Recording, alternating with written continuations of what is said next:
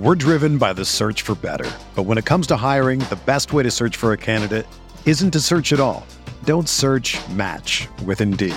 Indeed is your matching and hiring platform with over 350 million global monthly visitors, according to Indeed data, and a matching engine that helps you find quality candidates fast.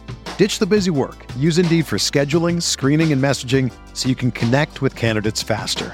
Leveraging over 140 million qualifications and preferences every day, Indeed's matching engine is constantly learning from your preferences. So the more you use Indeed, the better it gets. Join more than 3.5 million businesses worldwide that use Indeed to hire great talent fast. And listeners of this show will get a $75 sponsored job credit to get your jobs more visibility at Indeed.com/BlueWire. Just go to Indeed.com/BlueWire right now and support our show by saying that you heard about Indeed on this podcast. That's Indeed.com/BlueWire. Terms and conditions apply. Need to hire? You need Indeed.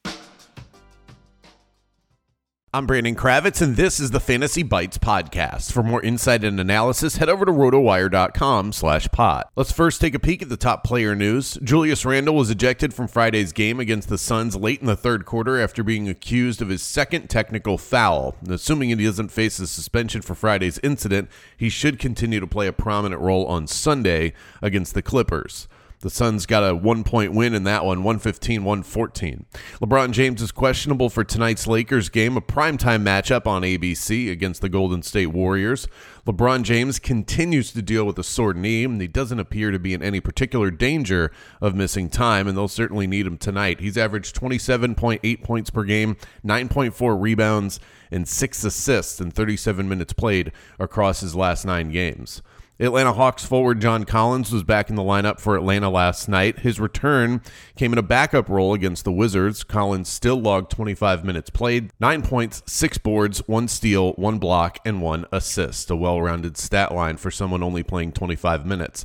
The Hawks won 117-114, bringing them one game closer to 500 on the season. The Dallas Cowboys are likely to release Amari Cooper by the start of the new league year. Cooper is due $20 million fully guaranteed at the start of the new league year. That's on March 20th. If the Cowboys cut Cooper, they could face a whole lot of turnover at the wide receiver position in 2022.